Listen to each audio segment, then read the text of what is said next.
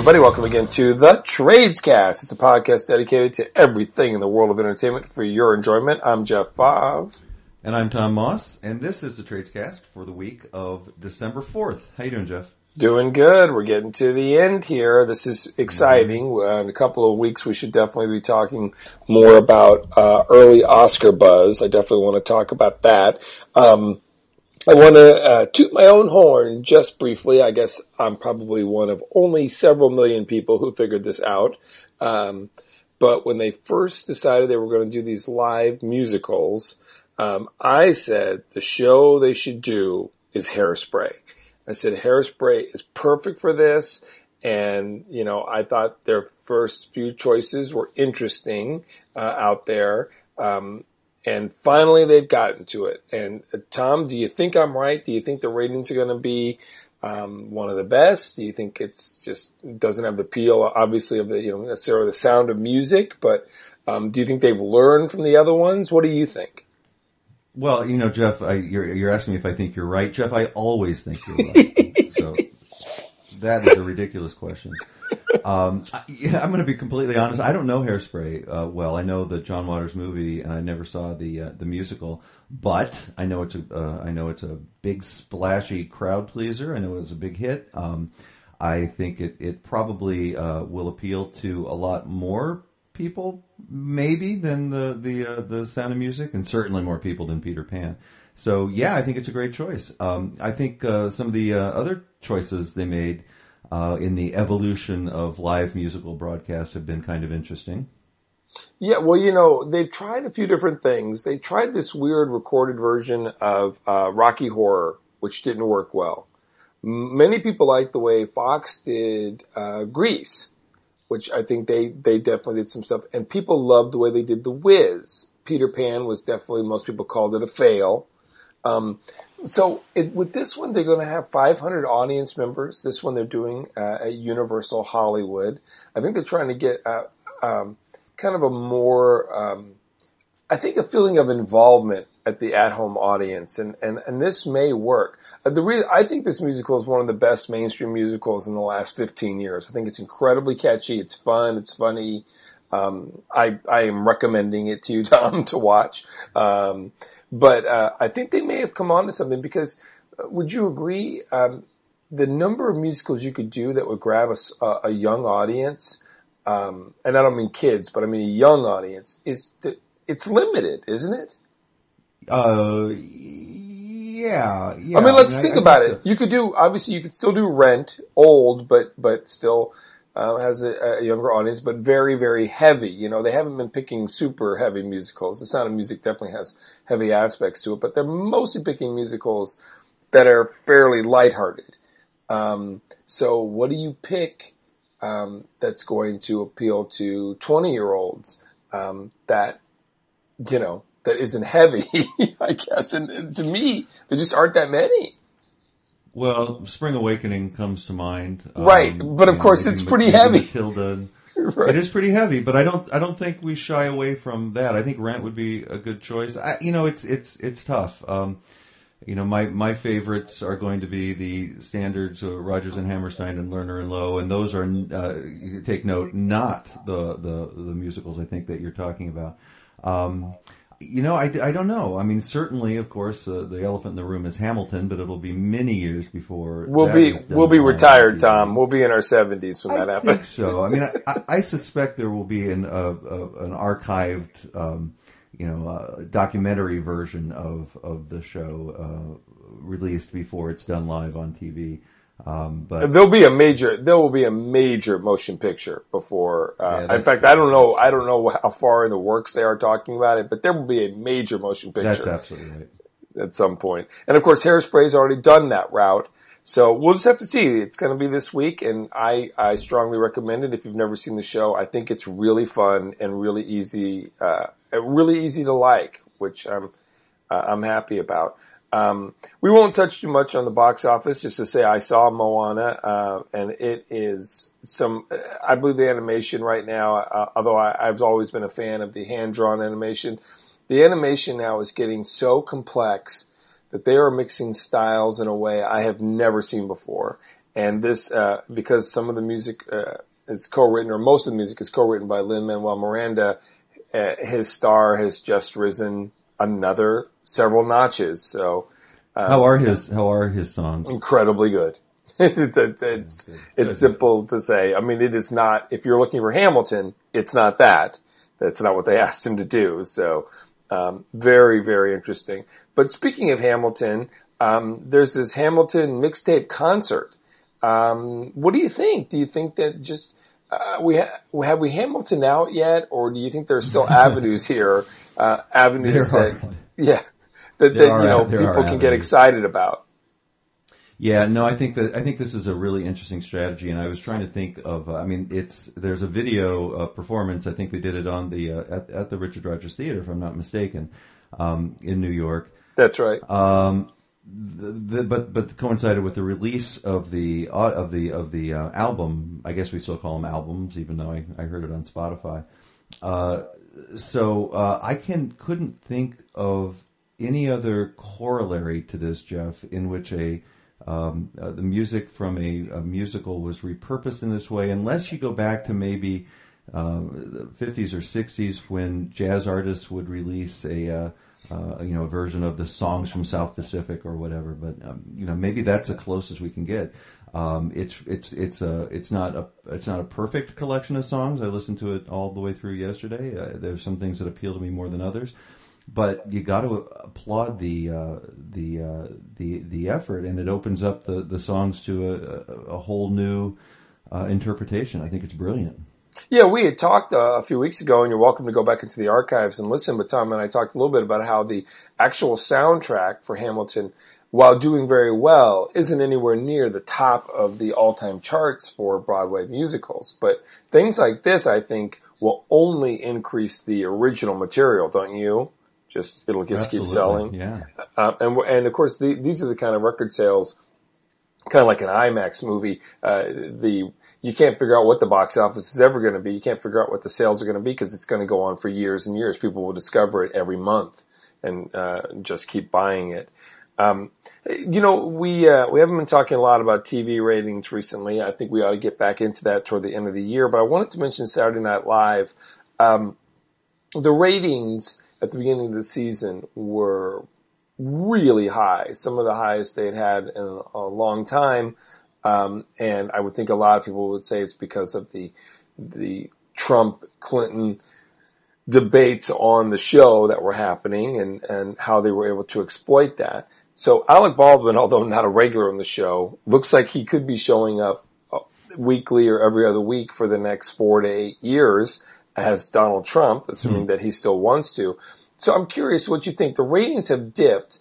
Um, they're lower um, not necessarily in a weird like, oh my gosh, they're incredibly low, but do you think people that that high was just uh, completely artificial and that the ratings now are going to remain fairly steady? Or do you think people just don't want to see Trump in any form on a comedy mm-hmm. show right now? Um, obviously, the one person who definitely doesn't want to see Trump on Saturday Night Live is um, Donald Trump. who right. again who again tweeted that he doesn't like this. Do you not think that every time he does that, while the ratings may be dropping a little bit, that that automatically adds hundreds of thousands of views to Hulu or wherever anybody is watching it? You know, I decided many years ago that uh, that uh, I don't like um, uh, uh I can't even I don't like Grey's Anatomy. I decided that many years ago. You know what, Jeff? I stopped watching Grey's Anatomy. So uh, Trump has decided that he doesn't like SNL, and yet he keeps watching SNL. It's um, I, I guess know, he. I, I can't. Does he really it. think? Do you think every time, every week, he thinks, "I see Alec Baldwin's going to be on. Probably this time he's going to do a thing about how cool I am, or something like that." Does he not get that if Hillary Clinton, if Hillary Clinton had won the election, that they'd be making fun of her right now? it was exactly what they'd be doing. They'd be just making fun of her in whatever way they found fit. I, although I don't, I doubt she would tweet about it. You're ask, you're asking me to explain how Donald Trump thinks. Um, it's it's above my pay grade here, Jeff. I'm sorry. Well, let me ask you. This, let me ask you this: Do you think that Saturday Night Live uh, owes it as a, as the major political satire on TV in America to keep skewering Donald Trump any week he does something that they think is ridiculous? Um, I don't know if they. I don't know to whom they owe it. I mean, I think you know they've their their, their job is to make a funny show, um, and I, I, I don't even know how seriously they take they take satire for that matter. Um, I, I don't, you know, I, I, I, here's a point where I probably maybe agree with Donald Trump more than, more than not. Uh, I don't think it's a terribly funny show taken as a whole, um, or maybe just not my thing. Uh, the ratings dip, I don't think is anything for them to be alarmed at. I think it's probably, as you said, fatigue, both, um, the political fatigue and maybe just SNL fatigue. And it's, you know, the ratings are still on average where they were last year. So, um, I don't think it's quite time to fold up shop on SNL yet, but uh, um, you know we'll we'll we'll see. We'll see how uh, if if Alec Baldwin can can um, even sustain uh, the humor of this character as we move forward. It's it's uh, that's going to be a tough sell, I think. I mean, I think part of the problem is he's offering them so much material that they're just not sure what to do, and so every every week or every two weeks, it's going to be hard not to do this character. Um, they certainly at they, some point at some point it, it, it, also might might stop being laughable. I don't know if we'll get to that point, but it, we could. Yeah, absolutely. Again, I'm not a big fan of the show. Most people only talk about the cold open now, with occasionally one other skit inside the. Uh, so it's going to be interesting to see how far they go. According to some website that I just read, Breitbart, Breitbart, oh. they said mm. that the show's in trouble and not funny anymore. So um, oh. I don't. That might be I think we should web- take that extremely seriously, Joe. Okay, well, that's a website to watch. So let's start. Um, let's start bookmarking more of what they talk about. Uh, let's talk about one of our favorites, of course, and that's Netflix. Um, Netflix is uh, working with something that uh, other uh, other sites have been dealing with, and um, they've been dipping their toe in this water, and now they're talking about it in a more serious way, and that is watching movies offline on mobile devices. Um, and their their the offering is going to be small at first and maybe expand. Uh, what do you think? Did you think they basically had to do this? Do you think they trying to um, get at the kind of the front end of this curve? Is this is going to happen more and more with different sites? Well, it already happens with Spotify and uh, uh, a few other. Maybe, maybe, the one that's the one I'm familiar with, and maybe the other uh, music streaming services work this way too. I suspect they do. Um, you can download uh, songs to listen to offline. It uh, it saves you a lot of data streaming um, when you're on your phone. I think it's a brilliant move. I mean, I see people on the train here in Chicago watching movies all the time, and I wonder how they're doing it. Um, you know, you can certainly rent and buy and download movies off Amazon or iTunes. Um, but this is simply uh, now competing with that market. So um, I was a bit surprised. I hadn't been prepared for this move, but uh, it makes complete sense. And I think you know soon enough we'll see um, most, if not all, of their offerings downloadable. Yeah, I think they had to do this because Amazon has been doing this for um, for a while now, um, maybe a year. so you year. can download.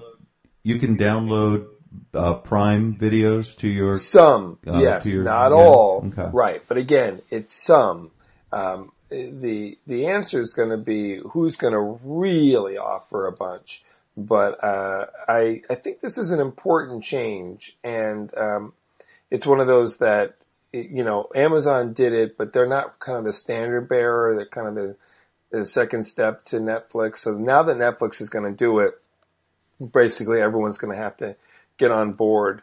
Um, speaking of which, Tom, I wanted to say this as an aside because it happened a couple of months ago, but we haven't been talking about it. Hulu ended its free service. Um, it is now subscription only.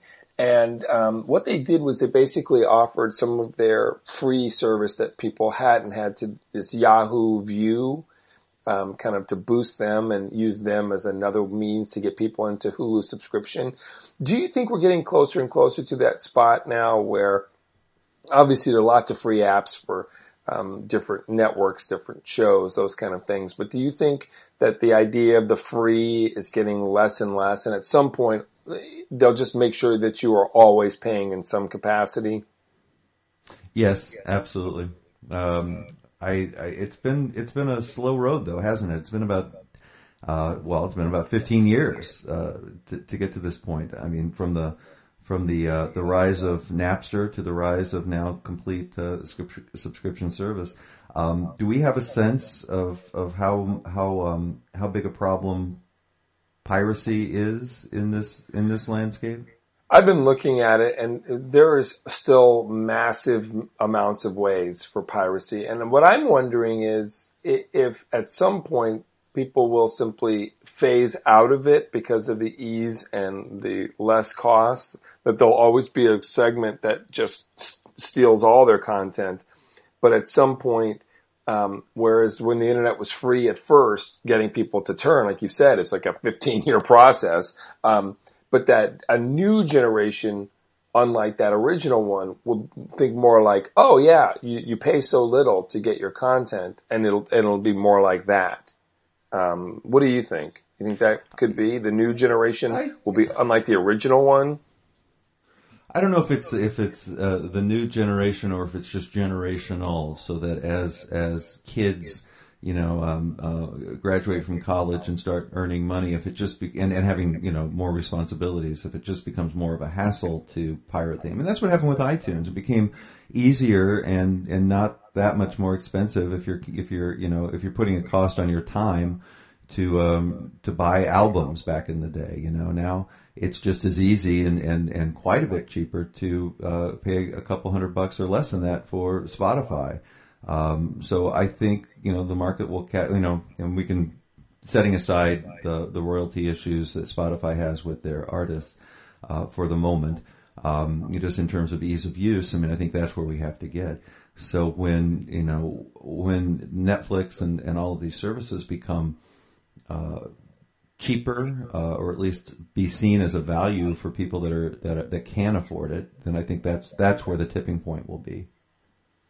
Uh, it's going to be interesting. We'll, we'll, keep watching it and see if uh, if we start getting better piracy numbers. I've been looking at it, and we'll have to see in the next few years if it just continues to go down, or if it just kind of will always remain a certain segment of the population, uh, significant but not necessarily overwhelming.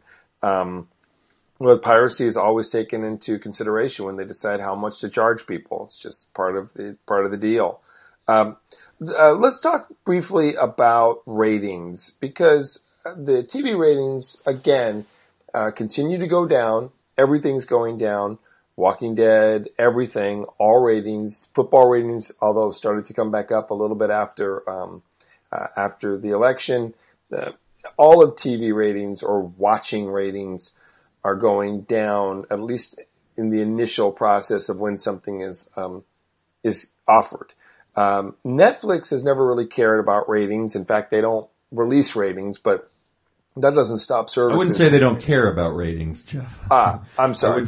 they don't care to tell you their ratings. Um, That's right. Um, and of course, we don't know the rubric that they use. I think sometimes they have shows that uh, get smaller ratings, but they get a very specific group of people Therefore, they don't care if the, that show gets half a million people if it's the right half a million people.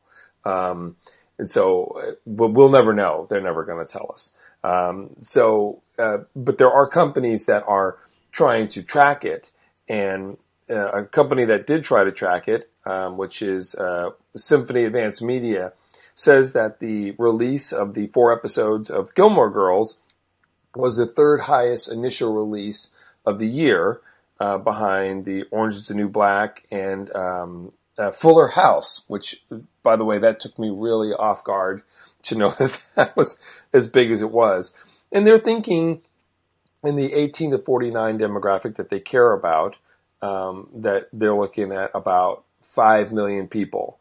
Um, and again, that's not the total number, that's just that number, but that's the bulk of the audience, that, that 5 million people. And again, that's just immediately that doesn't count people who haven't. I'm not. I haven't watched it yet, and I will watch it. That's not counting people who will watch it in the next month, uh, two months, three months, year. Right? Those numbers will just continue to be. The, it, the content's there. Millions of more people will watch it in the next year. Um, so, a couple questions for you, Tom. One, did you like it? Hmm. Two, um, does the number surprise you? Uh, being one of the highest rated ones. Um, what do you think about this? And do you think it portends more shows maybe coming back the way Arrested Development did and Gilmore Girls did? Uh, I'll take the second part first. Uh, it, it's about the same ratings that um, SNL has, you know. So um, I and as you said, those those ratings will double, triple, who knows, over the next weeks and months. Um, so I'm I'm not surprised. I think it's um, you know the they they managed the hype for it over the last year. Um, so yeah, I mean it, um, it, it doesn't surprise me, and I did do think that it portends for uh, uh, uh you know uh, them them mining these kinds of shows. But I think they'll be judicious about it. You know, I mean Fuller House and and uh, um, Gilmore Girls and Arrested Development, they had very particular narratives and stories that allow that lended themselves to be picked up by Netflix. So I don't think it will work to go back and try to, you know, resurrect.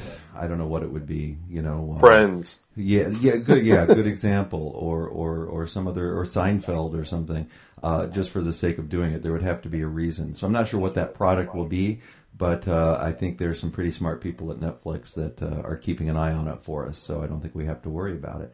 Um, did I like it? I did like it. I watched every every second of it, and there were parts of it that I was thoroughly and completely charmed by, as I was in the first few seasons.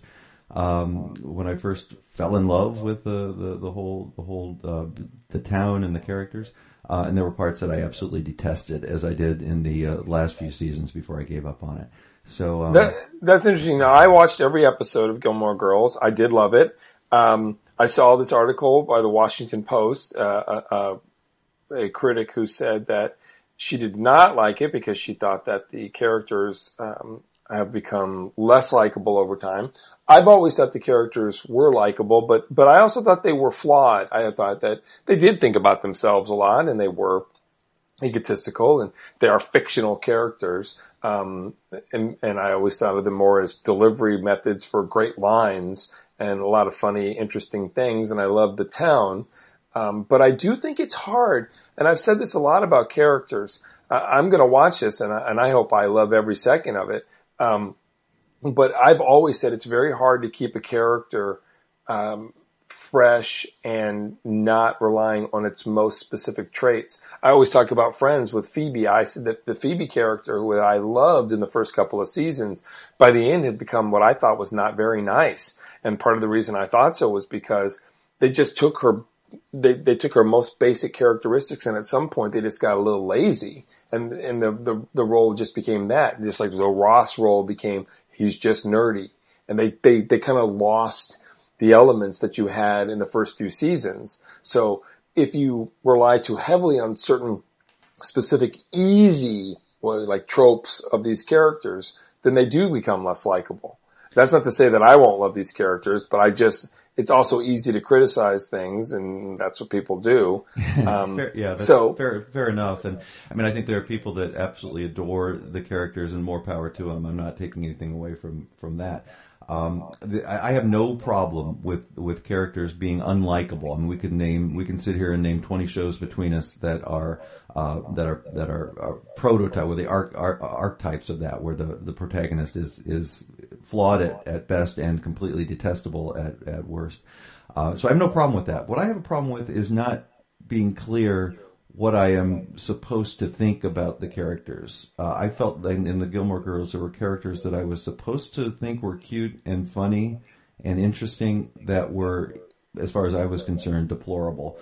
So um, I I don't know quite where to where to where to sort all that out. But you know, all of that said, I watched every second of it, and ultimately, I, I would say I, I enjoyed it if for some reason they decided to come back and do four more episodes, not that they will, because it sounds like they they're happy with what they've done. But if they did, would you watch the next four? Sure. Yeah. There you go. Well, that's all they. Anyway. That's all they need to hear. Yeah, exactly. so, um, well, uh, I am glad it's back, and I am excited to see it.